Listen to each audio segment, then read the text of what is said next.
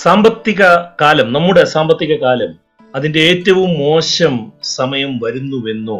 ദില്ലി ദാലിയുടെ ഈ പോഡ്കാസ്റ്റിലേക്ക് സ്വാഗതം. ഞാൻ എസ് ഗോപാലകൃഷ്ണൻ. അന്താരാഷ്ട്ര നാണയനിധി അഥവാ ഇന്റർനാഷണൽ മോണിറ്ററി ഫണ്ടിന്റെ വേൾഡ് ഇക്കണോമിക് ഔട്ട്ലുക്ക് കഴിഞ്ഞ ദിവസം പുറത്തിറങ്ങിയത് ലോകത്തിലെല്ലാവരുടെയും ശ്രദ്ധ പിടിച്ചുപറ്റിയിരിക്കുകയാണ്. ഒരു കൊല്ലം രണ്ട് പ്രാവശ്യമാണ് ഈ റിപ്പോർട്ട് പുറത്തിറങ്ങുന്നത്. ആദ്യം ഏപ്രിലിലും പിന്നീട് ഒക്ടോബറിലുമാണ്. ജനുവരിയിലും ജൂലൈയിലും ഇറങ്ങുന്ന അപ്ഡേറ്റ്സിന് പുറമേയുള്ള റിപ്പോർട്ടുകളാണ് ഇത്. എന്നാൽ ഇപ്പോൾ ലോക ശ്രദ്ധ മുഴുവൻ കുരുങ്ങിക്കിടക്കുന്നത് ഒക്ടോബറിൽ ഇറങ്ങിയ ഔട്ട്ലുക്കിലെ ഒരു വരിയുടെ മുകളിലാണ്. The worst is yet to come എന്നുള്ളത്. സാമ്പത്തിക കുഴപ്പങ്ങളൊന്നും കഴിഞ്ഞിട്ടില്ല, ഏറ്റവും മോശം കാലം വരാൻ പോകുന്നതേയുള്ളൂ എന്ന് ആശങ്കപ്പെടുത്തുന്ന ഒരു വരിയിൽ ലോകത്തിൻ്റെ ശ്രദ്ധ കുരുങ്ങിക്കിടക്കുന്ന സമയത്താണ് ഈ വിഷയത്തെക്കുറിച്ച് സംസാരിക്കുവാൻ ദില്ലി ദാലിയിൽ ഇന്ത്യയിലെ ഏറ്റവും പ്രമുഖമായ സാമ്പത്തിക കാര്യ പത്ര പ്രമുഖനായ സാമ്പത്തിക കാര്യ പത്രപ്രവർത്തകരിൽ ഒരാളായ, ഏറ്റവും ആധികാരികമായ ശബ്ദങ്ങളിൽ ഒരാളായ ശ്രീ ടി കെ അരുൺ ദില്ലി ദാലിയിലെത്തി. സ്വാഗതം അരുൺ ദില്ലി ദാലിയിലേക്ക് ഒരിക്കൽ കൂടി. സാമ്പത്തിക ശാസ്ത്രമോ ലോക സമ്പദ് വ്യവസ്ഥയോ ഒക്കെ അത്രയ്ക്ക് അടുത്ത ആഴത്തിൽ അറിയാൻ അറിയാൻ വയ്യാത്ത ആളുകൾക്ക് വേണ്ടി ഒന്ന് ചുരുക്കി പറയാമോ? എന്താണ് ഈ അന്താരാഷ്ട്ര നാണയനിധിയുടെ പുതിയ റിപ്പോർട്ട് സൂചിപ്പിക്കുന്നത്? നമ്മൾ ആദ്യം മനസ്സിലാക്കേണ്ടത്, വേദവാക്യം പോലും വേദവാക്യമായി കണക്കാക്കാത്ത ഈ കാലത്ത് ഈ ഇന്റർനാഷണൽ മോണിറ്ററി ഫണ്ട് പറയുന്ന കാര്യങ്ങൾ അങ്ങനെ വേദവാക്യമായി എടുക്കേണ്ട യാതൊരു കാര്യവും. ഏപ്രിലിലും വേൾഡ് ഇക്കണോമിക് ഔട്ട്ലുക്ക് പുറത്തു കൊണ്ടുവരുന്നു, ജൂലൈയിൽ അതിനൊരു അപ്ഡേറ്റ് കൊണ്ടുവരുന്നു, അതിനുശേഷം ഒക്ടോബറിൽ പുതിയൊരു വേൾഡ് ഔട്ട്ലുക്ക് ഇക്കണോമിക് ഔട്ട്ലുക്ക് കൊണ്ടുവരുന്നു. ഇതിലൊക്കെ തന്നെ അവരുടെ ഗ്രോത്ത് ഫോർകാസ്റ്റ് മാറിക്കൊണ്ടിരിക്കുകയാണ്, കുറഞ്ഞുകൊണ്ടിരിക്കുകയാണ്. ഈ വർഷം കുറഞ്ഞുകൊണ്ടിരിക്കുന്നു, മറ്റു വർഷങ്ങളിൽ കൂടുതൽ ഏറുകയും ചെയ്യുന്നു. അപ്പൊ ഇതിന് അർത്ഥം ഇതൊരു കമ്മജം മാത്രം, അതിനങ്ങനെ ആധികാരികമായിട്ടുള്ള ഒരു ഫൈനാലിറ്റി ഒന്നും കൽപ്പിക്കാൻ പറ്റില്ല. ഓക്കെ, അപ്പൊ ഈ പറയുന്നത് ശരി, അവ ഒരു ഡയറക്ഷണലി റൈറ്റ്. അതായത് ഏത് വഴിക്കാണ് നമ്മുടെ സമ്പദ് വ്യവസ്ഥകൾ പോകാൻ പോകുന്നത്, അത് വളർച്ച വളർച്ചാ നിരക്ക് കൂടുമോ കുറയുമോ, അത് എത്രമാത്രം കൂടും കുറയും എന്നുള്ളതിനെ കുറിച്ച് നമ്മൾ കാര്യമായിട്ട് അതിന് വില കൊടുക്കേണ്ട കാര്യമില്ല. പക്ഷെ കൂടുമോ കുറയുമോ എന്നുള്ള അവരുടെ ഫോക്കാസ്റ്റ് നമുക്ക് കുറച്ചും കൂടി സീരിയസ് ആയിട്ട് എടുക്കാം. അപ്പൊ കുറയാൻ പോകുന്നു എന്നുള്ളതാണ് അവരുടെ ഫോക്കാസ്റ്റ്. അടുത്ത വർഷം ലോക സമ്പദ്ഘടനയുടെ വളർച്ച രണ്ട് ശതമാനത്തെ താഴെയാവാനുള്ള സാധ്യത, ഇതാണ് അവര്. ആ രണ്ട് ശതമാനത്തെ താഴെ പോകാൻ ഒരു ഇരുപത്തിയഞ്ച് ശതമാനം പ്രോബബിലിറ്റി ഉണ്ട് എന്നാണ് അവർ പറയുന്നത്. അപ്പോ ഇതാണ് മൊത്തം ഒരു സ്ഥിതി. അതില് ഇന്ത്യക്ക് അവർ കൊടുത്തിട്ടുള്ള വളർച്ചാ നിരക്ക് സാമാന്യം വലിയ നിരക്കാണ്. അപ്പൊ ഇന്ത്യയുടെ വളർച്ച അങ്ങനെ തകരാൻ പോകുന്നില്ല. പക്ഷെ എന്നിരുന്നാലും മൊത്തം ലോകം ക്ഷീണിക്കുമ്പോൾ ആ ലോകത്തിലേക്ക് എക്സ്പോർട്ട് ചെയ്യുന്ന ഇന്ത്യൻ ഐ ടി സെക്ടർ, അതുപോലെ തന്നെ മറ്റു മറ്റു പല എക്സ്പോർട്ട് എഞ്ചിനുകളും അവിടെയൊക്കെ തന്നെ ക്ഷീണം സംഭവിക്കും. അത് നമുക്ക് നല്ലതല്ല. അപ്പൊ ലോകം തളരാതിരിക്കുന്നതാണ് നമുക്ക് നല്ലത്. അതെ അതെ, ലോക സമ്പദ് വ്യവസ്ഥ മൂന്നിൽ ഒന്നായി ചുരുങ്ങും അടുത്ത ഒന്ന് രണ്ട് വർഷങ്ങൾക്കകം എന്നുള്ളൊരു വാചകം ഞാൻ വായിച്ചു. അതായത് more than a third of the global economy will contract this year or next, while three largest economies, the United States, the European Union and China, will continue to stall എന്ന് അതിന് പറഞ്ഞ അത്രേ ഉള്ളൂ. അതായത് ലോക എന്താണ് ലോകത്തിലെ ഉത്പാദനത്തിന്റെ മൊത്തം ആകത്തുകയിൽ അതിന്റെ മൂന്നിലൊന്ന് കോൺട്രിബ്യൂട്ട് ചെയ്യുന്ന ഇക്കോണമികൾ ചുരുങ്ങും, അവരെ വളർച്ച നെഗറ്റീവ് ആവും. പക്ഷെ മൂന്നിൽ രണ്ട് ഭാഗത്തോളം വരുന്ന സമ്പദ്ഘടനകൾ വളർന്നുകൊണ്ടിരിക്കും. അത്രേ ഉള്ളൂ. അതായത് ആകെ വളർച്ച മൂന്നിലൊന്ന് ചുരുങ്ങുന്നല്ല, അല്ല അല്ല. ഓക്കെ, ചില ഇക്കോണമികൾ ചുരുങ്ങും. അതിപ്പോ സബ്സഹാറൻ ആഫ്രിക്കയിലത്തെ പല ഇക്കോണമികളൊക്കെ കാര്യമായിട്ട് അതിന് ക്ഷീണം സംഭവിക്കാൻ സാധ്യതയുണ്ട്. ഇപ്പൊ ഇന്ത്യ ഒരു പത്ത് ശതമാനം വേഗത്തിൽ വളരേണ്ട ഇന്ത്യ അത് ആറ് ശതമാനം ശതമാനം വേഗത്തിൽ വളരുമ്പോൾ അത് ശരിക്കും അത് വളർച്ചാ നിരക്ക് നെഗറ്റീവ് അല്ലെങ്കിൽ പോലും കാര്യമായിട്ട് നമ്മുടെ നാട്ടുകാരെ ബാധിക്കുന്നതാണ്. പ്രത്യേകിച്ചും ഒരു കാര്യം ഫണ്ടമെന്റലായിട്ട് ആലോചിക്കുക, എന്തിനാണ് സമ്പദ്ഘടന വളരേണ്ട ആവശ്യം? എന്തുകൊണ്ട് ഒരേ തലത്ത് ഒരേ തലത്തിൽ നിന്നുകൂടാ? എന്തിനാണ് വളർച്ചയ്ക്ക് ഇത്ര പ്രാധാന്യം കൊടുക്കുന്നത്? കാരണം ഓരോ രാജ്യത്തും ധാരാളം പേര് ഇപ്പോഴും ജീവിതത്തിന്റെ അടിസ്ഥാനപരമായിട്ടുള്ള സൗകര്യങ്ങൾ കിട്ടാതെ ജീവിക്കുന്ന ആൾക്കാരുണ്ട്. അവരുടെ ജീവിത നിലവാരം ഉയരണമെന്നുണ്ടെങ്കിൽ, അവരുടെ വരുമാനം വർദ്ധിക്കണമെന്നുണ്ടെങ്കിൽ മൊത്തം സമ്പദ്ഘടന വളർന്നാലേ അതിന് സാധിക്കുള്ളൂ. അപ്പോ അടിസ്ഥാന സൗകര്യങ്ങളൊക്കെ തന്നെ സാധിച്ചെടുത്തിട്ടുള്ള അമേരിക്ക പോലെയുള്ള ഇക്കോണമികൾ അവർ വളർന്നില്ലെങ്കിൽ പോലും, വളർച്ച പ്രാപിക്കാതെ ചുരുങ്ങിയാൽ പോലും അവരുടെ അടിസ്ഥാന ജനങ്ങൾക്ക് അത്ര കാര്യമായിട്ടൊരു കഷ്ടപ്പാട് സംഭവിക്കാൻ പോകുന്നില്ല. പക്ഷെ ഇന്ത്യ പോലൊരു രാജ്യത്ത് ധാരാളം പേര് ദരിദ്രരായി ജീവിക്കുമ്പോൾ അല്ലെങ്കിൽ ദാരിദ്ര്യത്തിനോട് അടുത്ത് ജീവിക്കുന്ന ഒരു വ്യവസ്ഥിതിയിൽ സമ്പദ്ഘടന വളരാതിരിക്കുകയാണെന്നുണ്ടെങ്കിൽ അവരുടെ നില വളരെ പ്രതാപകരമായി പോകും. അപ്പൊ അതുകൊണ്ട് നമ്മുടെ വളർച്ചാ നിരക്ക് ഇപ്പോൾ ലോകത്തിലെ ഏറ്റവും വേഗത്തിൽ വളരുന്ന രാജ്യമാണ് നമ്മൾ പൊട്ടിയൊഴിക്കാമെങ്കിലും ആ വളർച്ചാ നിരക്ക് ജനങ്ങളുടെ ജീവിത നിലവാരം ഉയർത്താൻ പര്യാപ്തമാണോ ഇല്ലയോ എന്നുള്ളതാണ് പ്രധാനപ്പെട്ട ചോദ്യം. അത് പര്യാപ്തമല്ല എന്നാണ്. അതെ, അല്ല, ഈ ആദ്യം തന്നെ അരുൺ പറഞ്ഞിരുന്നല്ലോ ഈ ഐ എം എഫിന്റെ ഇത്തരം റിപ്പോർട്ടുകൾ വേദവാക്യമായിട്ട് എടുക്കണ്ട എന്നുള്ളത്. അപ്പൊ ഞാൻ ഈ കഴിഞ്ഞ കൊല്ലത്തെ ഈ വേൾഡ് ഔട്ട്ലുക്ക് അല്ലെങ്കിൽ കഴിഞ്ഞ ഒന്ന് രണ്ട് കൊല്ലങ്ങളിലെ ഇവര് ഇവരുടെ ഫോർകാസ്റ്റുകൾ ശരിയായിരുന്നു? ഇല്ല, അവര് അവര് അവര് തന്നെ ഇടയ്ക്കിടയ്ക്ക് തന്നെ ഫോർകാസ്റ്റിനെ റിവൈസ് ഡൗൺവേർഡ് അതാണ് ചെയ്തിട്ടുള്ളത്. അതല്ലേ, അവർക്ക് അതിൽ അഡ്മിറ്റ് ചെയ്യാൻ അവർക്ക് എന്താണ് വലിയ ബുദ്ധിമുട്ടൊന്നും. ഓക്കെ, അപ്പൊ ഈ പറയുന്നത് പോലെ ആശങ്കാകുലമായിരിക്കണമെന്നില്ല. അല്ല, ചിലപ്പോ അതിനേക്കാൾ മോശമാവാൻ സാധ്യതയുണ്ട്. അതായത് കഴിഞ്ഞ വർഷം അവര് ഫോർകാസ്റ്റിനേക്കാളും കുറഞ്ഞ തോതിലാണ് ലോക സമ്പദ്ഘടന വളർന്നിട്ടുള്ളത്. മനസ്സിലായിട്ടില്ലേ? അപ്പൊ ഇപ്പോഴത്തെ ഒക്ടോബറിലെ ഫോർകാസ്റ്റിനേക്കാളും താഴാനും സാധ്യതയുണ്ട്. അതുകൊണ്ടാണ് അവർ പറയുന്നത് അവരിപ്പോ രണ്ടേ പോയിന്റ് രണ്ടേ പോയിന്റ് ഒന്ന് ശതമാനം അല്ലെങ്കിൽ രണ്ടേ പോയിന്റ് രണ്ട് ശതമാനം അടുത്ത വർഷം ലോക സമ്പദ്ഘടന വളരാൻ സാധ്യതയുണ്ട് എന്ന് ഫോർകാസ്റ്റ് ചെയ്യുമ്പോൾ തന്നെ ഒരു ഇരുപത്തി ശതമാനം സാധ്യത ഈ ഫോർകാസ്റ്റിന് പകരം രണ്ട് ശതമാനത്തിൽ താഴെ ലോക സമ്പദ്ഘടന വളരാൻ സാധ്യതയുണ്ട് എന്ന് പറയുന്നു. എന്ന് പറഞ്ഞാൽ അതെ, എല്ലാ രാജ്യങ്ങളും ഒരുപോലെ അല്ലല്ലോ. ഇന്ത്യയെ പോലുള്ള രാജ്യങ്ങളെ, ചൈനയെ പോലുള്ള രാജ്യങ്ങളെ കൂടുതൽ വേഗത്തിൽ വളരും. പക്ഷേ പല രാജ്യങ്ങളും അവരുടെ വളർച്ചാ നിരക്ക്, അതായത് ഈ മൂന്ന് പ്രധാനപ്പെട്ട രാജ്യങ്ങളിൽ ഒരുപക്ഷെ അവര് അവര് അവരുടെ സാമ്പത്തിക വളർച്ച വളരെ കുറയാൻ സാധ്യതയുണ്ടെന്ന് പറയുമ്പോൾ പോലും ഇന്ത്യ പോലെയുള്ള രാജ്യങ്ങളിൽ അത്രമാത്രം കുറയുന്നില്ല. അപ്പൊ എന്താണ് ഈ ഇന്ത്യയുടെ വളർച്ചാ നിരക്ക് അതി ഈ മറ്റ് യൂറോപ്യൻ രാജ്യങ്ങളെ പോലെയോ അല്ലെങ്കിൽ അമേരിക്കയോ ചൈനയുടെ പോലെ താഴോട്ട് പോകാൻ സാധ്യതയില്ലാത്തത്? എന്താണ് നമ്മുടെ ശക്തി? ഇപ്പോ ഒന്ന് രണ്ട് കാര്യങ്ങളുണ്ട്. ഒന്ന്, നമ്മുടെ മൊത്തം സമ്പദ്ഘടന ആകത്തൊക്കെ എടുത്ത് നോക്കുകയാണെങ്കിൽ നമ്മൾ ലോകത്തിലെ ഇപ്പൊ അഞ്ചാമത്തെ ഇക്കോണമിയായിട്ട് നിൽക്കുകയാണെങ്കിൽ പോലും പെർ ക്യാപിറ്റ ഇൻകം, പ്രതിശീർഷ വരുമാനം വളരെ ചെറുതാണല്ലോ. അപ്പോ പ്രതിശീർഷ വരുമാനം ഏറ്റവും ചുരുങ്ങിയ തോതിൽ നിൽക്കുന്ന രാജ്യങ്ങൾക്ക് കൂടുതൽ വേഗത്തിൽ വളരാനുള്ള സാധ്യതയുണ്ട്. ഇപ്പോ അമേരിക്കൻ ഇക്കോണമിക്ക് വളരാൻ പറ്റുന്നതിനേക്കാളും വേഗത്തിൽ ചൈനീസ് ഇക്കോണമിക്ക് വളരാൻ പറ്റും. ചൈനീസ് ഇക്കോണമിക്ക് വളരാൻ പറ്റുന്നതിനേക്കാൾ വേഗത്തിൽ ഇന്ത്യൻ ഇക്കോണമിക്ക് വളരാൻ സാധിക്കും.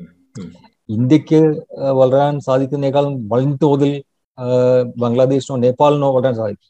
ഇപ്പൊ ഭൂട്ടാന്റെ ഒരു വർഷം അവരുടെ ജി ഡി പി അമ്പത് ശതമാനം വർദ്ധിച്ചു. അതായത് അവര് അവിടെ നിന്ന് ഇന്ത്യയിലേക്ക് ഇലക്ട്രിസിറ്റി എക്സ്പോർട്ട് ചെയ്യാൻ തുടങ്ങിയപ്പോൾ അവരുടെ ജി ഡി പി ആ വർഷം അമ്പത് ശതമാനം കൂടി. അപ്പൊ ഇന്ത്യ പോലെ വലിയൊരു രാജ്യത്തിൽ അങ്ങനെ അമ്പത് ശതമാനം ജി ഡി പി വർദ്ധിക്കാൻ പോകുന്നില്ല. ഗുയാന എന്ന് പറയുന്ന ഒരു ലാറ്റിൻ അമേരിക്കൻ രാജ്യത്ത് ഓയിൽ കണ്ടെത്തി, അവർ ഓയിൽ പ്രൊഡ്യൂസ് ചെയ്യാൻ തുടങ്ങി. അപ്പൊ അവര് ജി ഡി പി നൂറ് ശതമാനമോ അതിൽ കൂടുതലോ വർദ്ധിക്കാൻ പോവുകയാണ്. പക്ഷെ അവരൊക്കെ ചെറിയ ചെറിയ ഇക്കോണമികളാണ്. പക്ഷേ വലിയ ഇക്കോണമി ആകുമ്പോൾ വൻതോതിൽ വളർച്ചാ നിരക്ക് കൂടാനുള്ള സാധ്യത കൂടുതൽ കുറവാണ്. രണ്ടാമത്, ഇന്ത്യ ഇന്ന് ലോകത്തിലെ വളരെ പ്രധാനപ്പെട്ട ഒരു രാജ്യമാണ്. അത് ഒരു പതിനാറിനും അറുപത്തിനാലിനും അറുപത്തഞ്ചിനും ഇടയ്ക്ക് പ്രായമുള്ള ആൾക്കാർ ഏറ്റവും കൂടുതൽ ഉള്ള രാജ്യം ഇന്ത്യയാണ്. പ്രൈം വർക്കിംഗ് ഏജ് പോപ്പുലേഷൻ ഏറ്റവും കൂടുതൽ രാജ്യം ഇന്ത്യ.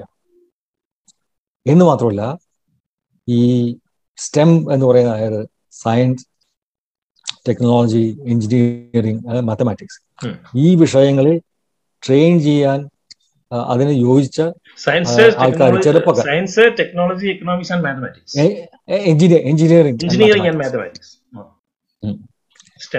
ഇതിൽ ആ ഇതിൽ ആൾക്കാരെ പഠിപ്പിക്കാൻ ഉതകിയിട്ടുള്ള പോപ്പുലേഷനും ഏറ്റവും കൂടുതലുള്ള രാജ്യം ഇന്ത്യ. അപ്പോ അപ്പൊ ഇന്ത്യക്ക് കൂടുതൽ പണി ചെയ്യാൻ പറ്റുന്ന ആൾക്കാരുണ്ട് എന്നുള്ളതുകൊണ്ടും ഈ മേഖലകളിൽ, അതായത് കൂടുതൽ ഉത്പാദനം വർദ്ധിപ്പിക്കാൻ ഏറ്റവും കൂടുതൽ സഹായിക്കുന്ന ഈ മേഖലകളിൽ ട്രെയിൻ ചെയ്യാൻ പറ്റുന്ന ആൾക്കാർ കൂടുതലുണ്ട് എന്നുള്ളതുകൊണ്ടും ഇന്ത്യ ലോകത്തിൽ നിന്ന് വളരെ പ്രധാനപ്പെട്ട ഒരു രാജ്യം. അപ്പോ ഇന്ത്യ ശരിക്ക് വേണ്ട പോലെ നമ്മുടെ ഈ ഒരു എന്താ പറയാ അവസരത്തിന് മുതലെടുക്കുന്നില്ല എന്നുള്ളതാണ് വാസ്തവം. പക്ഷെ ഉള്ളത് തന്നെ നമ്മളെ വളരെ കൂടുതൽ വളരാൻ സാധിക്കും. അല്ല, അത് ഒന്നുകൂടി വിശദമാക്കാവോ? ഈ അവസരത്തിന് മുതലെടുക്കുന്നില്ല എന്ന് പറഞ്ഞല്ലോ, അത് നമ്മുടെ ഐ ടി കമ്പനികളുടെ സ്ഥിരം പരാതിയാണല്ലോ. ഇവിടെ പാസ്സാകുന്ന എഞ്ചിനീയർമാരിൽ പക്ഷേ പതിനഞ്ച് ഇരുപത് ശതമാനത്തിന് മാത്രമേ അവർക്ക് ജോലിക്ക് വെക്കാൻ പറ്റുള്ളൂ. ബാക്കിയുള്ളവരൊന്നും കൊള്ളില്ല. അവർ പഠിച്ചു എന്ന് പറയുന്നെങ്കിലും അവരുടെ പഠനത്തിന്റെ ക്വാളിറ്റി അത്ര മോശമായതുകൊണ്ട് ആ അവരുടെ ഉള്ള അറിവിനെ അടിസ്ഥാനപ്പെടുത്തി അവരെ ജോലിക്ക് വെക്കാൻ പറ്റില്ല. പിന്നെ അവർ കണ്ടമാനം കാശ് ചിലവാക്കി അവരെ വേറെ ട്രെയിൻ ചെയ്തെടുത്തിട്ടാണ് അവർ ജോലിക്ക് വെക്കുന്നത്. അപ്പോൾ നമ്മുടെ എഡ്യൂക്കേഷൻ സിസ്റ്റത്തിന്റെ തകരാറുകൊണ്ട് നമ്മുടെ മാനുഷിക ശേഷിയെ നമ്മൾ എന്താ പറയുക, അത് ഉപയോഗിക്കുന്നില്ല എന്ന് മാത്രമല്ല, അതിന് ഉപയോഗശൂന്യമായിട്ട് മാർക്കറ്റിംഗ് കൂടി ചെയ്യാം. ഇതാണ് വലിയൊരു പ്രശ്നം. അതാണ് ഏറ്റവും പ്രധാനപ്പെട്ട പ്രശ്നം. അതെ. അപ്പൊ ഞാൻ ഈ ഐ എം എഫിന്റെ റിപ്പോർട്ടിന്റെ ഒരു കാര്യം പറയുകയാണെന്നുണ്ടെങ്കിൽ, അത് വെറുതെ സമ്പദ്ഘടനയെ കുറിച്ച് മാത്രം റിപ്പോർട്ടല്ല. അവർ പറയുന്നത് മൂന്ന് കാര്യങ്ങളാണ് ഈ ലോകത്തിന്റെ വളർച്ചാ നിരക്കിനെ തുരങ്കം വെക്കുന്നത്. ഒന്ന് ഇൻഫ്ലേഷൻ, അതായത് വിലക്കയറ്റം. രണ്ട് യുക്രൈനിൽ യുദ്ധം. മൂന്ന്, ഈ വിലക്കയറ്റം നിയന്ത്രിക്കാനായിട്ട് ലോകത്തിലെ സെൻട്രൽ ബാങ്കുകൾ പടിപടിയായിട്ട് അവരുടെ പോളിസി ഇൻട്രസ്റ്റ് റേറ്റ് കൂട്ടിക്കൊണ്ടിരിക്കുന്നു. അപ്പൊ പലിശ നിരക്ക് കൂട്ടുമ്പോൾ സ്വാഭാവികമായിട്ടും അത് വളർച്ചയെ പ്രതികൂലമായിട്ട് ബാധിക്കും. ഇതാണ് സ്ഥിതി.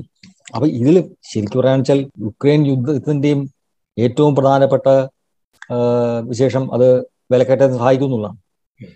യൂറോപ്പിലെ മൊത്തം എനർജി മാർക്കറ്റിനെ അത് അട്ടിമറിച്ചു. അമേരിക്ക റഷ്യയിൽ നിന്നും യൂറോപ്പിലേക്ക് പോയിക്കൊണ്ടിരുന്ന ഓയിലും ഗ്യാസും മിക്കവാറും നിലച്ചു. യൂറോപ്പിൽ ഇന്ന് നാച്ചുറൽ ഗ്യാസിന്റെ വില ഒരു വർഷം രണ്ടായിരത്തി പത്തൊമ്പതിനെ മേടിച്ച് നോക്കുമ്പോൾ എട്ട് ഇരട്ടിയാണ് എട്ടിരട്ടിയാണ് അവിടുത്തെ നാച്ചുറൽ ഗ്യാസിന്റെ വില. അപ്പൊ ഇത്തരം പ്രശ്നങ്ങൾ നടക്കുമ്പോൾ അത് അതാണ് വിലക്കയറ്റത്തിന് ഏറ്റവും കാര്യമായിട്ട് സഹായിക്കുന്നത്. അതുപോലെ തന്നെ ഏറ്റവും കൂടുതൽ ലോകത്തിൽ ഗോതമ്പ് ഉത്പാദിപ്പിക്കുന്ന രാജ്യം ചൈനയാണ്. പക്ഷെ ചൈന വലിയ പോപ്പുലേഷൻ രാജ്യമായതുകൊണ്ട് ചൈന എക്സ്പോർട്ട് ചെയ്യുന്നില്ല. ലോകത്തിലെ ഏറ്റവും വലിയ വീറ്റ് എക്സ്പോർട്ട് റഷ്യയാണ്. അഞ്ചാം സ്ഥാനത്ത് യുക്രൈൻ.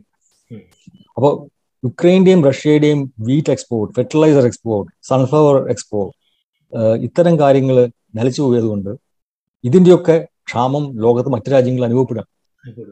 അപ്പോൾ വില കുത്തനെ കയറി. ഇപ്പൊ തൽക്കാലം വില ഒന്ന് എന്താണ് ശമിച്ചിട്ടുണ്ട്. കാരണം എന്താ വെച്ചാൽ കുറച്ചു കാലത്തേക്ക് അവര് പിന്നെയും എക്സ്പോർട്ട് അനുവദിച്ചു. റഷ്യയിൽ നിന്നും ഉക്രൈനിൽ നിന്നും ബ്ലാക്ക് സീ മുഖാന്തരം ധാന്യത്തിന്റെ എക്സ്പോർട്ട് അനുവദിച്ചു. പക്ഷെ അതുപോലെ തന്നെ എനർജി മാർക്കറ്റ് മൊത്തം റിസ്ട്രിക്റ്റായി. അതായപ്പോൾ യൂറോപ്പ് റഷ്യയിൽ നിന്ന് ഉള്ള ഗ്യാസ് അവർ വേണ്ടാന്ന് നോക്കുമ്പോൾ ഗ്യാസ് വേണ്ടാന്ന് നോക്കിയല്ലോ. അവര് ചെയ്യുന്നത് ബാക്കി ലോകത്തെമ്പാടുമുള്ള ഗ്യാസ് അവർ വാങ്ങി കൂട്ടുക എന്നതാണ്. അതെ. അപ്പൊ അതിന്റെ വില കൂടുന്നു. ഈ വിലക്കയറ്റം ബാക്കി എല്ലാ രാജ്യങ്ങളെയും ബാധിക്കും. ഇപ്പൊ ഇന്ത്യക്ക് ഒരു ലോങ് ടേം കോൺട്രാക്ട് ഉണ്ട് ഖത്തറിൽ നിന്ന് ഗ്യാസ് വാങ്ങാനായിട്ട്. പക്ഷേ ഈ ലോങ് ടേം കോൺട്രാക്ട് ആകെ കൂടി നമുക്ക് ഉറപ്പ് തരുന്നത് ഇത്ര ക്വാണ്ടിറ്റി ഗ്യാസ് കിട്ടും എന്നുള്ളതാണ്. ഈ ഗ്യാസിന്റെ വില അത് ബെഞ്ച് മാർക്ക് ചെയ്തത് ക്രൂഡ് ഓയിലിന്റെ വിലയായിട്ടാണ്. അപ്പോൾ റഷ്യൻ ക്രൂഡ് ഇമ്പോർട്ട് യൂറോപ്പ് നിർത്തുമ്പോൾ അവർ കൂടുതൽ ഓയിൽ സൗദി അറേബ്യയിൽ നിന്നും മറ്റു രാജ്യങ്ങളിൽ നിന്നും ഇമ്പോർട്ട് ചെയ്യും. അപ്പൊ അതിന്റെ വില കൂടുന്നു. മനസ്സിലായി. അത് വില കൂടുമ്പോൾ അതുമായിട്ട് അതിനെ അടിസ്ഥാനപ്പെടുത്തിയിട്ടുള്ള ഗ്യാസിന്റെ വില ഇന്ത്യക്കും കൂടുന്നു. അതുപോലെ തന്നെ എല്ലാ രാജ്യങ്ങൾക്കും കൂടും. കഷ്ടി നാൽപ്പത് ശതമാനം നാച്ചുറൽ ഗ്യാസ് മാർക്കറ്റ് സ്പോട്ട് മാർക്കറ്റിലാണ്, അത് ലോങ് ലോങ് ടേം കോൺട്രാക്റ്റിലല്ല. ആ സ്പോട്ട് മാർക്കറ്റ് കുത്തനെ കയറിയിരിക്കുകയാണ്. അപ്പൊ ഇത്തരം എനർജി അതുപോലെ തന്നെ ഫുഡ്, ഈ രണ്ട് സാധനങ്ങളുടെയും വില കൂടിയതുകൊണ്ടാണ് ലോകത്ത് മൊത്തം ഇങ്ങനെ വിലക്കയറ്റം നടക്കുന്നത്. വിലക്കയറ്റം വരുമ്പോൾ ആ അത് തടയാൻ വേണ്ടി സെൻട്രൽ ബാങ്ക് പലിശ കൂട്ടുന്നു. ഈ പലിശ കൂട്ടുമ്പോൾ അത് വളർച്ചയെ പ്രതികൂലമായിട്ട് ബാധിക്കും, വളർച്ച തടയുന്നു. അതായത് കൂടുതൽ പലിശയ്ക്ക് പലിശ കൂടുമ്പോൾ ആ പലിശ കടമെടുത്താൽ ലാഭമാകുന്ന എക്കണോമിക് ആക്ടിവിറ്റി മാത്രമേ പിന്നെ നടക്കുള്ളൂ. മനസ്സിലെ? അപ്പോ മാത്രമല്ല, ഇത് മാത്രമല്ല, ഈ പെട്ടെന്ന് പലിശ അമേരിക്കയിൽ കൂടുമ്പോൾ കണ്ടമാനം അമേരിക്കയിൽ നിന്നും പുറത്തു പോയിട്ടുള്ള പണം തിരിച്ച് അമേരിക്കയിലേക്ക് പെട്ടെന്ന് തിരിച്ചൊഴുകും. അപ്പൊ ഇത് എവിടെ നിന്നാണോ ഈ പണം പോകുന്നത് അവിടുത്തെ മാർക്കറ്റുകളെ ആകെ അട്ടിമറിക്കും. ഇപ്പോ ഇന്ത്യയിൽ നിന്ന് കണ്ടമാനം കാശ് ഇന്ത്യയുടെ സ്റ്റോക്ക് മാർക്കറ്റിൽ നിന്ന് അവർ പുറത്തേക്ക് കൊണ്ടുപോയി. ഇത് ഇന്ത്യയിൽ നിന്ന് മാത്രമല്ല, ലോകത്തെ എല്ലാ രാജ്യങ്ങളിൽ നിന്നും അമേരിക്കക്കാരുടെ കാശ് തിരിച്ച് അമേരിക്കയിലേക്ക് പോയി. അപ്പൊ ഇതിന് രണ്ട് കാരണങ്ങളുണ്ട്. ഒന്ന്, എപ്പോഴൊക്കെ റിസ്ക് കൂടുന്നു എന്ന് തോന്നുന്നു, ആ റിസ്ക് കുറവാക്കാൻ വേണ്ടി ഏറ്റവും സേഫ് ആയിട്ടുള്ള അസറ്റ് ആയിട്ടുള്ള അമേരിക്കൻ ഗവൺമെന്റിന്റെ ബോണ്ടിലേക്ക് അവർ കാശ് മാറ്റും. അതെന്ന് വെച്ചാൽ അപ്പൊ യൂറോപ്പിൽ നിന്നും ജപ്പാനിൽ നിന്നും ഇന്ത്യയിൽ നിന്നും മറ്റ് എമർജിങ് മാർക്കറ്റ് എന്ന് വിളിക്കുന്ന ഇക്കോണമികളിൽ നിന്നൊക്കെ തന്നെ അവർ പണം പിൻവലിച്ച് തിരിച്ച് അമേരിക്കയിലെ ഗവൺമെന്റ് ബോണ്ടിലേക്ക് ഡെപ്പോസിറ്റ് ചെയ്യും. അപ്പൊ ഇത് നടക്കുമ്പോൾ രണ്ട് കാര്യങ്ങൾ സംഭവിക്കുന്നു. ഒന്ന്, ഇന്ത്യയിൽ നിന്ന് ലിക്വിഡിറ്റി കുറയുന്നു, ഇന്ത്യയിലെ ലിക്വിഡിറ്റി കുറയുന്നു. അപ്പൊ ഇന്ത്യയിലെ ബോണ്ട് മാർക്കറ്റിൽ ഇൻവെസ്റ്റ് ചെയ്യുന്ന കാശ് അവിടെ നിന്ന് പുറത്തു പോകുമ്പോൾ ഇന്ത്യയിലെ എന്താണ് ഫിനാൻഷ്യൽ ഒരു ടർബുലൻസ് വരും. നമ്മുടെ എക്സ്ചേഞ്ച് റേറ്റിനെ അത് പ്രതികൂലമായിട്ട് ബാധിക്കുന്നു. ഇപ്പൊ കഴിഞ്ഞ ഒരു വർഷത്തില് റിസർവ് ബാങ്ക് അവരുടെ ഫോറിൻ എക്സ്ചേഞ്ച് റിസർവിൽ നിന്ന് നൂറ് ചില്ലാൻ ബില്യൺ നൂറ്റി രണ്ട് ബില്യൺ ഡോളർ ആണ് ചെലവാക്കിയത് ഇന്ത്യയുടെ രൂപയുടെ എക്സ്ചേഞ്ച് റേറ്റിനെ ഡിഫെൻഡ് ചെയ്യാൻ വേണ്ടി. ഇപ്പൊ തന്നെ ഏകദേശം പത്ത് ശതമാനം വില ഇടിച്ചിട്ടുണ്ട്. ഒരു വർഷത്തെ മുമ്പത്തെ സ്ഥിതിയായിട്ട് നോക്കുകയാണെങ്കിൽ രൂപയുടെ ഡോളറായിട്ടുള്ള എക്സ്ചേഞ്ച് റേറ്റ് പത്ത് ശതമാനം ഇടിഞ്ഞിട്ടുണ്ട്. എഴുപത്തിനാലായിരുന്നത് ഇപ്പോൾ എൺപത്തിരണ്ടാണ്. അപ്പോ ഇത് ആ നൂറ് ബില്യൺ ഡോളർ ഉപയോഗിച്ചിട്ട് ഇതിനെ ഡിഫെൻഡ് ചെയ്തില്ലെങ്കിൽ അത് പിന്നെയും വളരെ താഴെ വീണേനെ. അപ്പൊ ഇതിന് കാരണം ഇന്ത്യയിൽ നിന്ന് കാശ് പോയതാണ്. അപ്പൊ ഇതേ സംഗതി ലോകത്തിലെ എല്ലാ ഇക്കോണമിയിലും നടന്നുകൊണ്ടിരിക്കാം.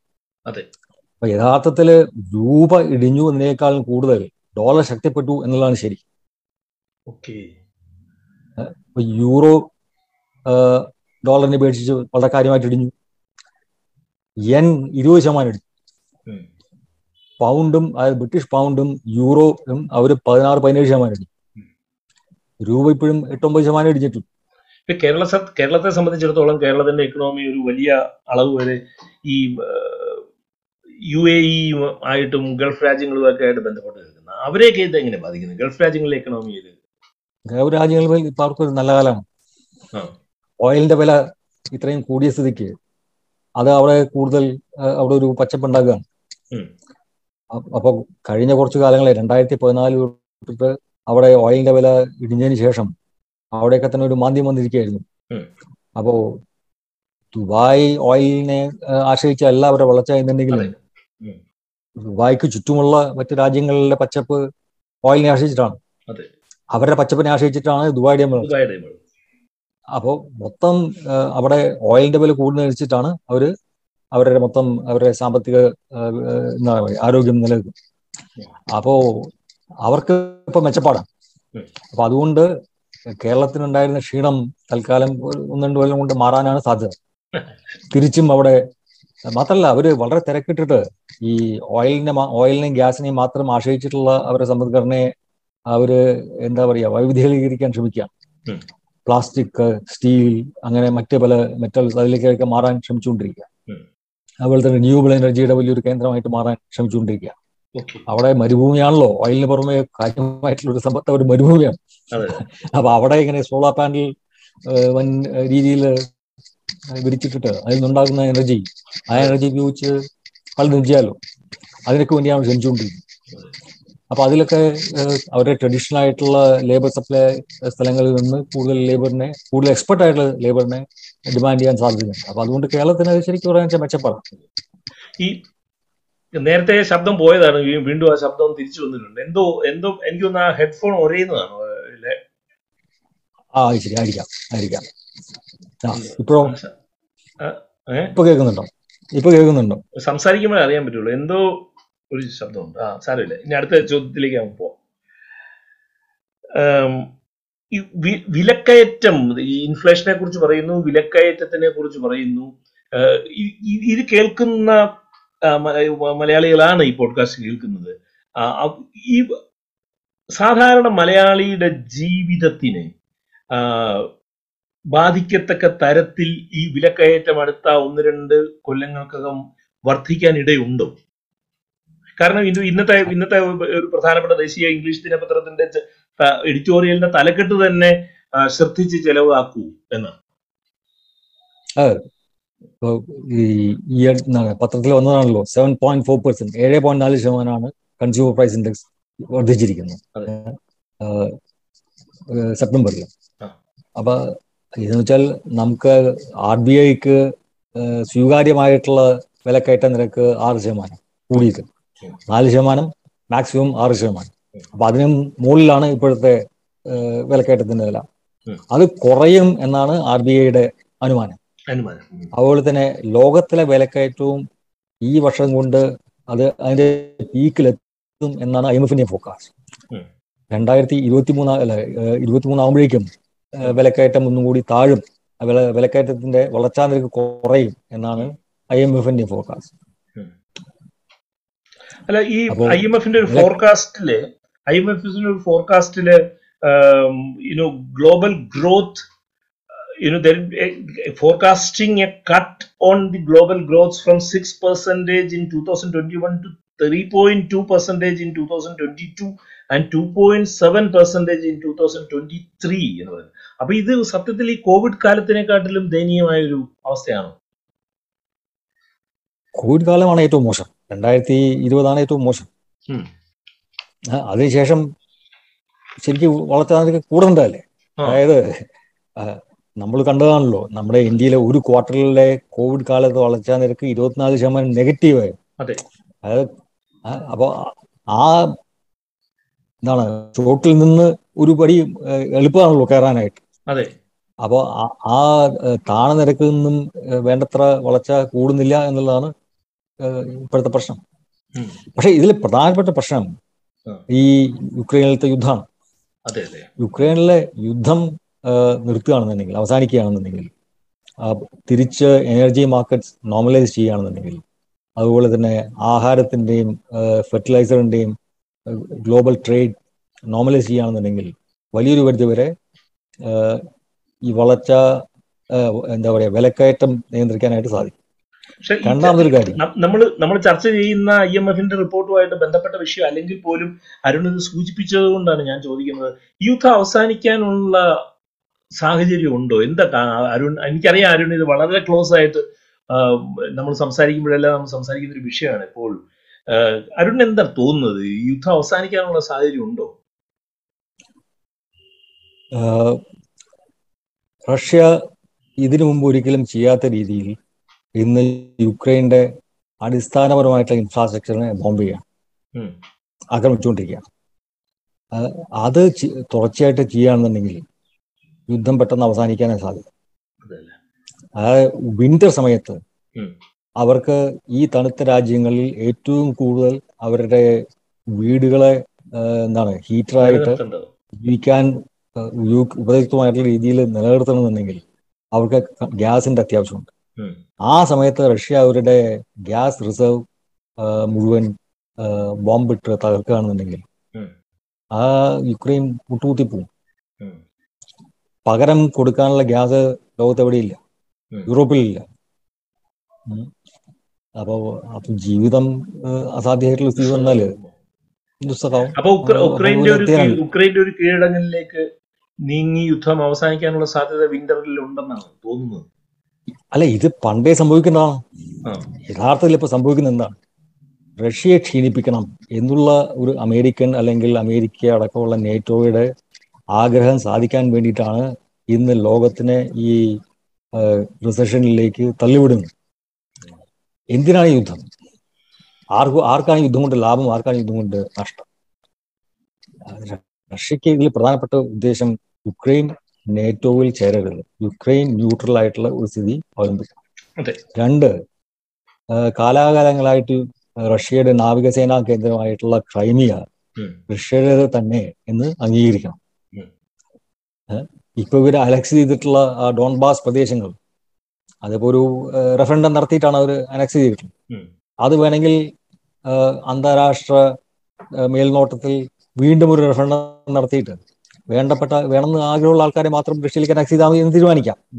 അപ്പൊ ഈ ഒരു അടിസ്ഥാനത്തിൽ യഥാർത്ഥത്തിൽ യുക്രൈനിലത്തെ യുദ്ധം തീർക്കാൻ തീർക്കാൻ സാധ്യതയുള്ളതാണ്. പക്ഷെ അത് ചെയ്യാതെ യുക്രൈന് കൂടുതൽ കൂടുതൽ ആയുധങ്ങൾ കൊടുത്ത് അവരെ വീണ്ടും യുദ്ധം ചെയ്യാൻ പ്രോത്സാഹിപ്പിച്ച് അമേരിക്കയും നേറ്റോ അവരുടെ സഖ്യകക്ഷികളും യുദ്ധം നീട്ടിക്കൊണ്ടുപോവുകയാണ്. അവിടെ മരിക്കുന്നത് യുക്രൈനിലത്തെ ആൾക്കാരും റഷ്യക്കാരുമാണ്. അമേരിക്കയിൽ നിന്ന് യൂറോപ്പിൽ നിന്ന് ആരെയും അവിടെ അയച്ചിട്ട് യുദ്ധം ചെയ്യാനോ യുദ്ധം തീർക്കാനോ അവർ ശ്രമിക്കുന്നില്ല. അവരവരുടെ ആയുധങ്ങൾ കൊടുത്തയക്കുക, കാശ് കൊടുത്ത് സഹായിക്കുക. അതിൻ്റെ ഫലമായിട്ട് റഷ്യ അവരുടെ പണവും ജീവിതവും ചെലവാക്കി ക്ഷീണിക്കുക. ഈ ഒരു കാര്യത്തിന് വേണ്ടിയിട്ടാണ് ഇന്ന് ലോകത്തിനെ ഈ എക്കണോമിക് ഡിസ്ട്രസിലേക്ക് അതിലേക്ക് അവർ തള്ളിയിടുന്നു. അപ്പൊ ഇത് നിർത്തിയാൽ മതി. അപ്പൊ മൂന്നാമതൊരു കാര്യം ചൈനയിലത്തെ ഡിസ്ട്രപ്ഷനാണ്. ചൈനയിലെ സീറോ കോവിഡ് സ്ട്രാറ്റജി കാരണം ഇടയ്ക്കിടയ്ക്ക് അവരുടെ നഗരങ്ങൾ മുഴുവൻ പൂട്ടിയിടുക. അങ്ങനെ ആകുമ്പോൾ പ്രധാനപ്പെട്ട പോലെ സപ്ലൈ ചെയിൻ ആ അവിടെ നിന്നുള്ള സാധനങ്ങളെ അത് തകരാറിലാക്കുന്നു. അതും ഒരു പ്രധാനപ്പെട്ട പ്രശ്നമാണ്. അപ്പൊ അത് എന്താ പറയുക, യുദ്ധം നിന്നുകൊണ്ട് അത് മാറാൻ പോകില്ല. അത് ചൈനയിലത്തെ പാർട്ടി കോൺഗ്രസിന് ശേഷം തീരുമാനിക്കണം. ഞാൻ ഈ ഞാൻ ചോദിക്കാൻ കരുതി വെച്ചിരുന്ന ചോദ്യങ്ങളിലെല്ലാം തന്നെ ഒരളവ് വരെ അരുൺ വിശദമാക്കുന്നത് വഴി സോൾവ് ചെയ്തു പോയി. ഒന്ന് ഇൻഫ്ലേഷനുമായിട്ട് ബന്ധപ്പെട്ട കാര്യങ്ങൾ, വിലക്കയറ്റവുമായിട്ട് ബന്ധപ്പെട്ട കാര്യങ്ങളും എല്ലാം. എനിക്ക് ഞാൻ ഇതിൻ്റെ അകത്ത് വായിച്ച ഒരു ഒരു വാചകം, ഈ ആഗോള നാണയപ്പെരുപ്പം ഗ്ലോബൽ ഇൻഫ്ലേഷൻ രണ്ടായിരത്തി ഇരുപത്തിരണ്ട് അവസാനമാകുമ്പോഴേക്കും നയൻ പോയിന്റ് ഫൈവ് പെർസെൻറ്റേജ് ആയി കുതിക്കുമെന്നും അത് four point percent four point one percentage ആയി കുറയുവാൻ രണ്ടായിരത്തി ഇരുപത്തിനാലാകുമെന്നും പറയുന്നുണ്ട്. അതായത് inflation two thousand twenty two ആകുമ്പോഴത്തേക്ക് നയൻ പോയിന്റ് ഫൈവ് പെർസെൻറ്റേജ് ആയിട്ട് ഇറ്റ് ഇസ് എക്സ്പെക്ടഡ് ടു, അതായത് global inflation will peak at nine point five percentage in the late two thousand twenty two എന്ന് പറയുന്നുണ്ട്. ഇത് ഞാൻ ആനുഷ ഒരു ആനുഷംഗികമായിട്ട് ഇവിടെ പറയുന്നതേ ഉള്ളൂ. പക്ഷെ ഇതുമായിട്ട് ബന്ധപ്പെട്ട കാര്യങ്ങൾ അരുൺ പറഞ്ഞു കഴിഞ്ഞു. ഇനി ഇതെങ്ങനെയാണ് ഇന്ത്യയെ പോലുള്ള രാജ്യങ്ങളിലെ സാധാരണക്കാരെ ബാധിക്കുക, ഇവിടുത്തെ വിലക്കയറ്റം എങ്ങനെയാണ്, ഇന്ത്യയുടെ ശക്തി എന്താണ്, ഇന്ത്യക്ക് എന്തുകൊണ്ടാണ് ഇത് പ്രതിരോധിക്കാൻ കഴിയുന്നത്, അതൊക്കെ അരുൺ പറഞ്ഞു. പക്ഷേ എന്റെ ഇനി വേറൊരു ചോദ്യം എനിക്കുണ്ടായിരുന്നത്, എന്തൊക്കെയാണ് ലോകസമ്പത്ത് രംഗത്ത് ഇപ്പോൾ അഭിമുഖീകരിക്കുന്ന അനിശ്ചിതത്വങ്ങളാണ്? അതും അരുൺ പ്രധാനപ്പെട്ട പോയിന്റുകൾ പറഞ്ഞു. ഉക്രൈൻ ഉക്രൈൻ വാർ പറഞ്ഞു, ചൈന പറഞ്ഞു. ഇനി എന്റെ അവസാനത്തെ ചോദ്യം എനിക്കുള്ളത്, സാധാരണക്കാർ സാധാരണക്കാർ ജീവിക്കുമ്പോൾ ശ്രദ്ധിക്കേണ്ട കാര്യങ്ങൾ എന്തൊക്കെയാണ്? വലിയ പണക്കാരെ കുറിച്ചല്ല ഞാൻ പറയുന്നത്. ഞാൻ അതിനു മുമ്പ് രണ്ട് കാര്യങ്ങൾ പറയട്ടെ. ഈ വിലക്കയറ്റം നിയന്ത്രിക്കാനായിട്ട് രണ്ട് മൂന്ന് കാര്യങ്ങൾ ചെയ്യാൻ പറ്റും. ഒന്ന്, ഇതിലെ ഏറ്റവും പ്രധാനപ്പെട്ട വിലക്കയറ്റം അമേരിക്കയിലെ വിലക്കയറ്റമാണ്. അമേരിക്കയിലെ വിലക്കയറ്റം കാരണമാണ് അമേരിക്കയിലത്തെ ഫെഡ്, അവരുടെ സെൻട്രൽ ബാങ്ക്, അവിടെ അവരുടെ ഇൻട്രസ്റ്റ് റേറ്റ് കൂട്ടുന്നത്. അവർ ഇൻട്രസ്റ്റ് റേറ്റ് കൂട്ടുമ്പോഴാണ് ലോകത്തു നിന്നുള്ള എന്താ പറയുക ഫിനാൻഷ്യൽ ഫോഴ്സ് മുഴുവൻ അമേരിക്കയിലേക്ക് തിരിച്ചു പോകുന്നത്.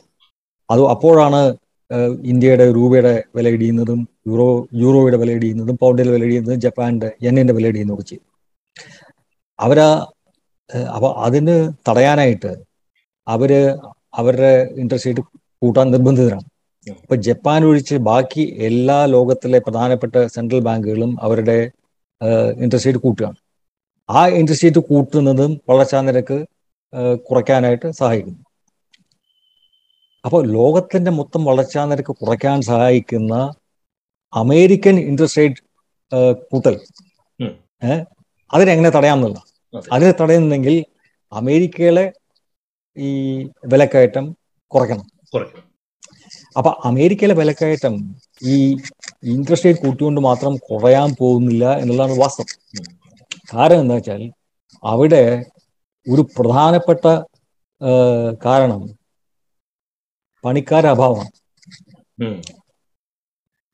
അവിടെ ഒരാൾ ജോലി നോക്കുന്ന ഒരാൾക്ക് രണ്ട് ഓപ്പൺ വേക്കൻസികളാണ്.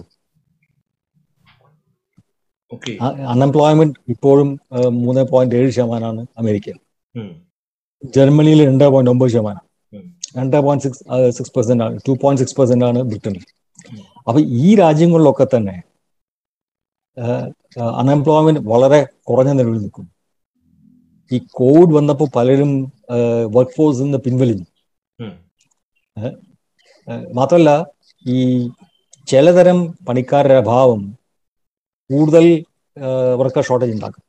അതായത് ചൈൽഡ് കെയറിന്റെ സ്റ്റാഫ് ഇല്ല, അല്ലെങ്കിൽ സ്കൂളുകളിലെ സ്റ്റാഫ് ഇല്ല. എങ്ങനെ വന്നാൽ അത് സ്ത്രീകളെ വർക്ക് ഫോഴ്സിൽ നിന്ന് പുറത്തു നിർത്തും. ചെറിയ കുട്ടികളുള്ള സ്ത്രീകൾക്ക് ഒരു ചൈൽഡ് കെയർ ഫെസിലിറ്റിയിൽ അവരുടെ കുട്ടിയെ വൃത്തിച്ചു വേണം ജോലിക്ക് പോകാനായിട്ട്. അതിന് സൗകര്യം ഇല്ലെങ്കിൽ അപ്പൊ പിന്നെ ആ സ്ത്രീയും സ്ത്രീകളും പണിയെടുക്കാതെ വെറുതെ ഇരിക്കേണ്ടി വരും. അപ്പൊ അങ്ങനെ വർക്ക് ഫോഴ്സിന്റെ ഒരു വർക്ക് പാർട്ടിസിപ്പേഷൻ റേറ്റ് അമേരിക്കയിൽ കുറഞ്ഞിട്ടുണ്ട്. അപ്പൊ ഈ വർക്കർ ഷോർട്ടേജ് ഉള്ളിടത്തോളം കാലം എത്രമാത്രം ഒരു ഇൻട്രസ്റ്റ് റേറ്റ് കൂട്ടിയാലും അത്ര വേഗത്തിൽ വിലക്കയറ്റം നിയന്ത്രിക്കാൻ സാധിക്കും. ആ അപ്പൊ അതിന് ശരിക്കും ചെയ്യേണ്ടത് കൂടുതലായിട്ട് ഇമിഗ്രേഷൻ നടത്തുന്നില്ല, പുറത്തു നിന്ന ആൾക്കാരെ അമേരിക്കയിലേക്ക് വരുത്തി ആ വർക്കർ ഷോർട്ടേജിനെ ആ ഇത് കുറവ് നികത്തുകയാണെന്നുണ്ടെങ്കിൽ പെട്ടെന്ന് വേഗത്തിൽ വില നിയന്ത്രിക്കാൻ പറ്റും. പക്ഷെ അമേരിക്കയിലത്തെ രാഷ്ട്രീയം അതിനെതിരാണ്. റിപ്പബ്ലിക്കൻ പാർട്ടി ഇമിഗ്രേഷനെ ശക്തമായി എതിർത്തുകൊണ്ടിരിക്കും. അപ്പോൾ ഈ എലോൺ മസ്കിനെ പോലെയുള്ള ടെക്നോളജി ആശ്രയിക്കുന്ന അവിടുത്തെ വ്യവസായികൾ എത്രയും കൂടുതൽ ഇമിഗ്രൻസിനെ എഞ്ചിനീയർമാരെ അവരെ അവിടേക്ക് കൊണ്ട് വരുത്തണം എന്ന് ആഗ്രഹിക്കുന്നവരാ. എന്നാൽ മാത്രമേ അവർക്ക് അവർ പണി ചെയ്യാൻ അവിടെ ആൾക്കാരെ കിട്ടും. അപ്പൊ ഇമിഗ്രേഷൻ എന്ന് പറയുന്ന സാധനം തടഞ്ഞു വെക്കുക വഴി അവര് വിലക്കയറ്റത്തിനെ സഹായിക്കും. ആ വിലക്കയറ്റം തടയാൻ വേണ്ടി പിന്നെ കൂടുതൽ കൂടുതൽ ഇൻട്രസ്റ്റ് റേറ്റ് കൂട്ടിക്കൊണ്ടിരിക്കുക എന്നുള്ളതാണ് പരിധി. എത്രയും കൂടുതൽ ഇൻട്രസ്റ്റ് റേറ്റ് കൂട്ടുന്നു അത്രയും ബാക്കി രാജ്യങ്ങളിലും ഇൻട്രസ്റ്റ് റേറ്റ് കൂട്ടാൻ നിർബന്ധിതരാണ്. അതായത് ഡോളറുമായിട്ടുള്ള ആ ഇൻട്രസ്റ്റ് റേറ്റ് ഡിഫറൻഷ്യൽ അങ്ങനെ തന്നെ നിർത്താനാണ് രാജ്യങ്ങൾ ശ്രമിക്കുക.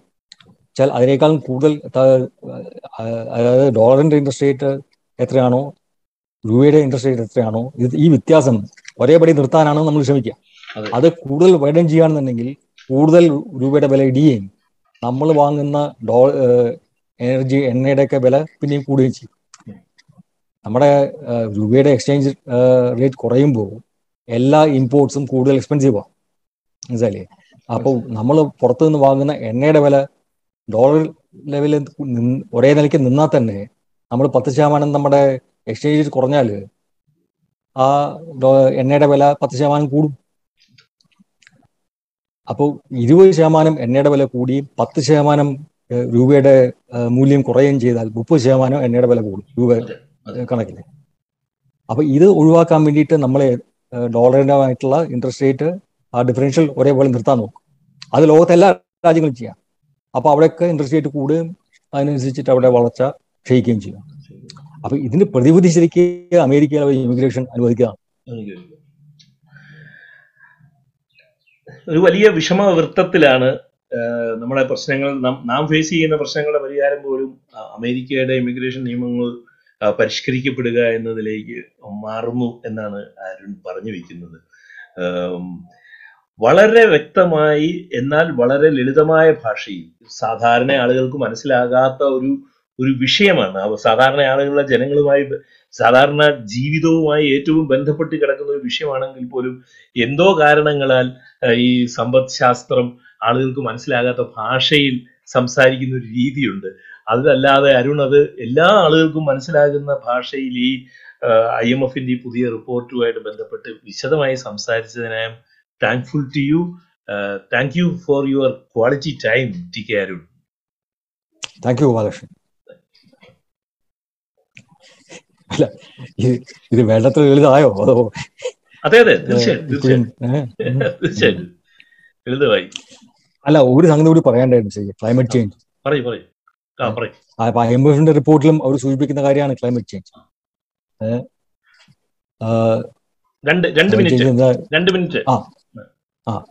എന്താണ് മലയാളത്തിൽ ക്ലൈമറ്റ് ചേഞ്ചിനെ പറയാൻ? കാലാവസ്ഥാ വ്യതിയാനം. കാലാവസ്ഥാ വ്യതിയാനം. ഞാൻ ക്ലൈമറ്റ് ചേഞ്ച് എന്ന് പറഞ്ഞോട്ടെ. പറഞ്ഞോളൂ പറഞ്ഞോളൂ. ഈ ഇതിന്റെയൊക്കെ പുറമെയാണ് ക്ലൈമറ്റ് ചേഞ്ചിന്റെ ക്ലൈമറ്റ് ചേഞ്ച് ഉണ്ടാക്കുന്ന പ്രശ്നങ്ങൾ. ഇന്ന് ലോകത്തെമ്പാടും ദീർഘകാലമായിട്ടുള്ള മഴയില്ലായ്മ, അതായത് ഡ്രൗട്ട്, കാട്ടുതീ, വരൾച്ച, പെട്ടെന്നുള്ള ഉരുൾപൊട്ടൽ, വെള്ളപ്പൊക്കം, മണ്ണിടിച്ചിൽ, ഇങ്ങനെയൊക്കെ നടന്നുകൊണ്ടിരിക്കുകയാണ്. ഇതിനൊക്കെ കാരണം ക്ലൈമറ്റ് ചേഞ്ച് ആണ്. അപ്പൊ ഈ ക്ലൈമറ്റ് ചേഞ്ചിനെ ഒരു തടയുക, പ്രതിരോധിക്കുക, അല്ലെങ്കിൽ അതിനെ തിരിച്ചു കൊണ്ടുപോകാൻ ശ്രമിക്കുക എന്നുള്ളത് ഒരു പ്രധാനപ്പെട്ട കാര്യമാണ്. ഇതും ഐ എം എഫ് അതിന്റെ റിപ്പോർട്ടിൽ പറയുന്നുണ്ട്. അപ്പൊ എൻ്റെ അഭിപ്രായത്തിൽ ഇതിന് ഉള്ള ഒരു മാർഗം കൂടുതൽ കൂടുതൽ നമ്മൾ റിന്യൂവബിൾ എനർജിയിലേക്ക് പോയി എമിഷൻ കുറയ്ക്കുക എന്നുള്ളത് മാത്രമല്ല, ഇന്ന് അറ്റ്മോസ്ഫിയറിലുള്ള കാർബൺ ഡൈ ഓക്സൈഡ് അവിടെ നിന്ന് വലിച്ചെടുത്ത് അതിനെ നീക്കം ചെയ്യുക എന്നുള്ളതും പ്രധാനപ്പെട്ടതാണ്. അപ്പൊ ഇതിന് നമ്മൾ സാധാരണഗതിയിൽ അത് വൃക്ഷങ്ങൾ നട്ടുപിടിപ്പിക്കുക, അല്ലെങ്കിൽ മറ്റ് ചെടികൾ വെച്ചു പിടിപ്പിക്കുക, അത് കാർബൺ ഡൈ ഓക്സൈഡ് വലിച്ചെടുത്ത് അതിനെ നിർമ്മാണം ചെയ്യുക എന്നുള്ളതാണ് നമ്മൾ ശീലിച്ചിട്ടുള്ളത്.